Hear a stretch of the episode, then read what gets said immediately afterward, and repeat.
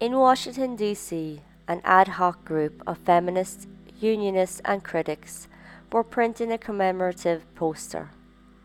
They had trouble getting a picture of her because her photographs, along with most of her other belongings, had been soiled with plutonium and buried by a nuclear sanitation team.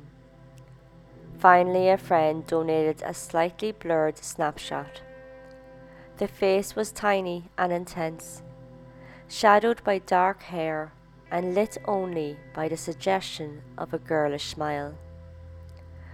Under the picture, stark lettering was emblazed.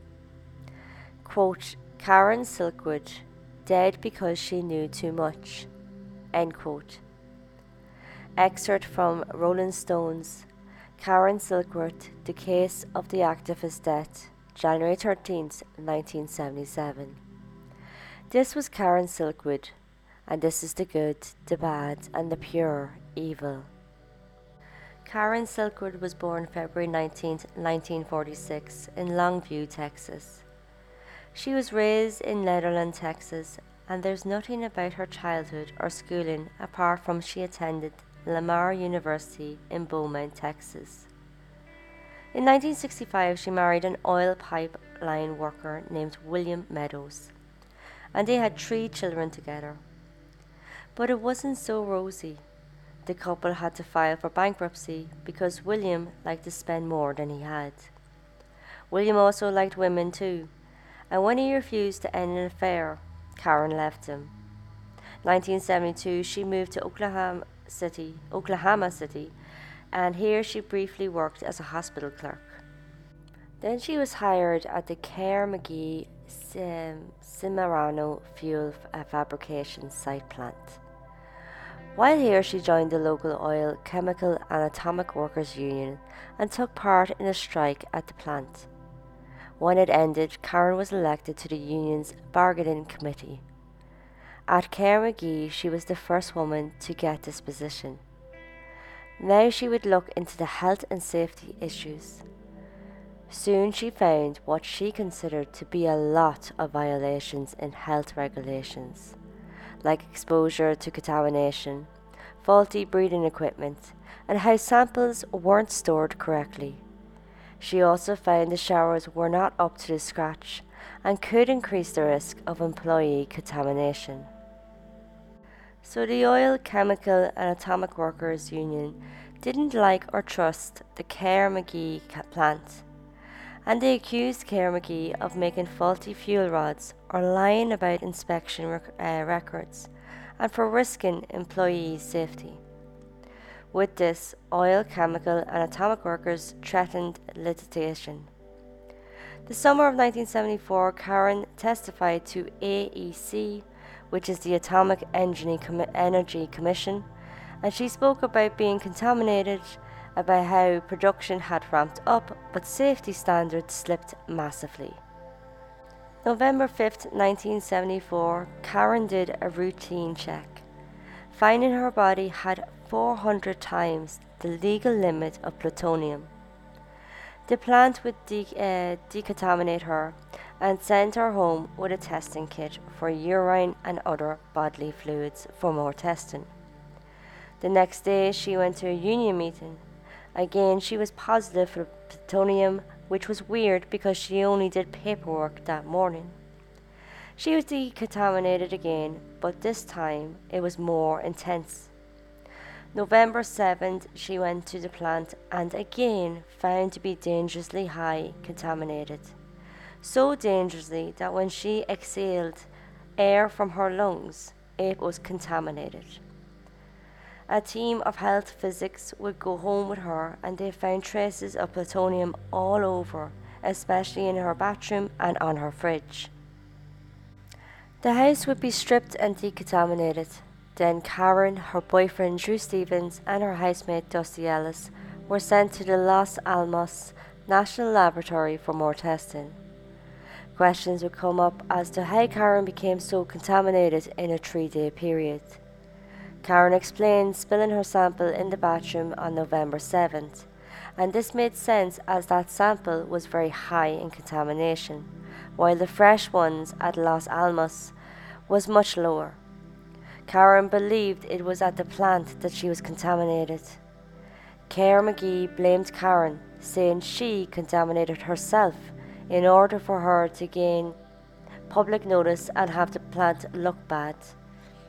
A book called The Killing of Karen Silkwood by Richard Rash- Rashke was uh, says security at the plant wasn't great and workers could easily get plutonium pellets out if they wanted to. Rashke said the type of plutonium Karen came from the production area, and that area she hadn't been in for over four months.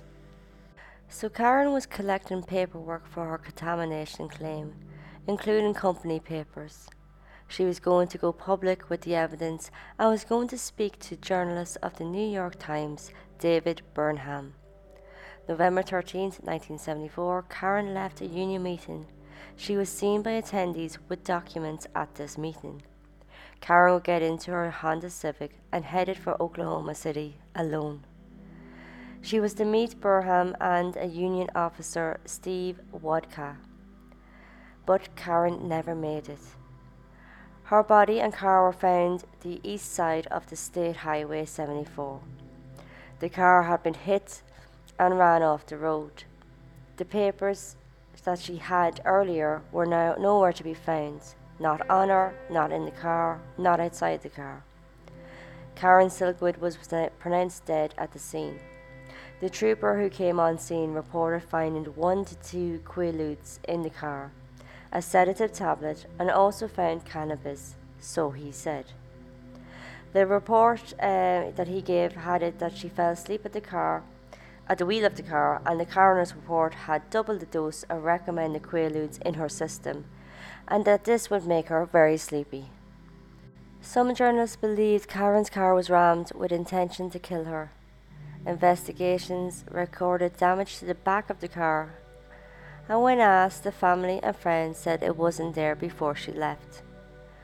With the crash being a front collision, the damage to the back of the car didn't add up. A more in-depth exam to the back found paint chips that could only be have happened being, being hit from another car from the rear and not the front. Karen's family would also say that they seen her with documents, and now the documents were missing and that she usually had them on the seat beside her in the front.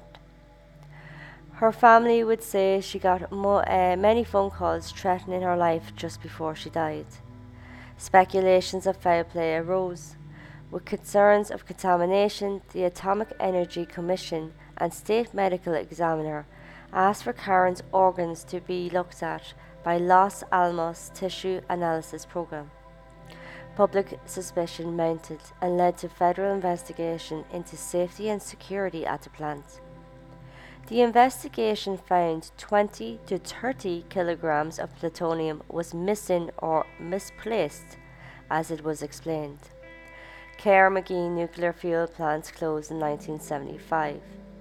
The DOE or Department of Energy reported Cimarron plant was decontaminated and decommissioned in 1994. But the story doesn't end there. Karen's father, Bill, and her children filed a suit against Kerr-McGee for negligence on her behalf. The trial began in 1979 and lasted 10 months. Gerry Spence was the chief attorney for the estate, and William Paul was the chief attorney for Kerr-McGee. The estate had evidence with Karen's autopsy proving she was contaminated with plutonium before her death. To prove it was in the plant, they had witnesses of former employees. The defense had Dr. George Voelz, a top level scientist at Los Alamos. He said the contamination in Karen was within legal standards. Later, the defense painted Karen as a troublemaker and suggested self poisoning. The jury came back with a $505,000 damages to Karen and $10 million in punitive damages. An appeal had it reduced to $5,000 and reversed the punitive damages completely. But in 1984, the US Supreme Court restored the original verdict. Suggestions indicated an appeal may come, but Kerr McGee settled out of court instead, settling at $1.4 million or $3.75 million today, and admitting to no liability. Karen's official death is billed as an accident and due to her falling asleep at the wheel. However, many, many people believe that this isn't true and that Karen was actually killed to silence her against a big corporation. Many of those inside believe that she knew too much and that the corporation was just too powerful, and so they put an end to her before any damages came to them. And that is the story of Karen Silkwood. Hit that like button. If you're not subscribed, please get subscribed and ring the hell out of that bell. Join me next time for the story of the 16th Street Baptist Church bombing. Four members of the local KKK planted 19 sticks of dynamite beneath the steps of the church. Described by Martin Luther King Jr. as, quote, one of the most vicious and tragic crimes perpetrated against humanity, end quote. The explosion killed four and injured up to 22 people. Until then, this was the good, the bad, and the pure evil.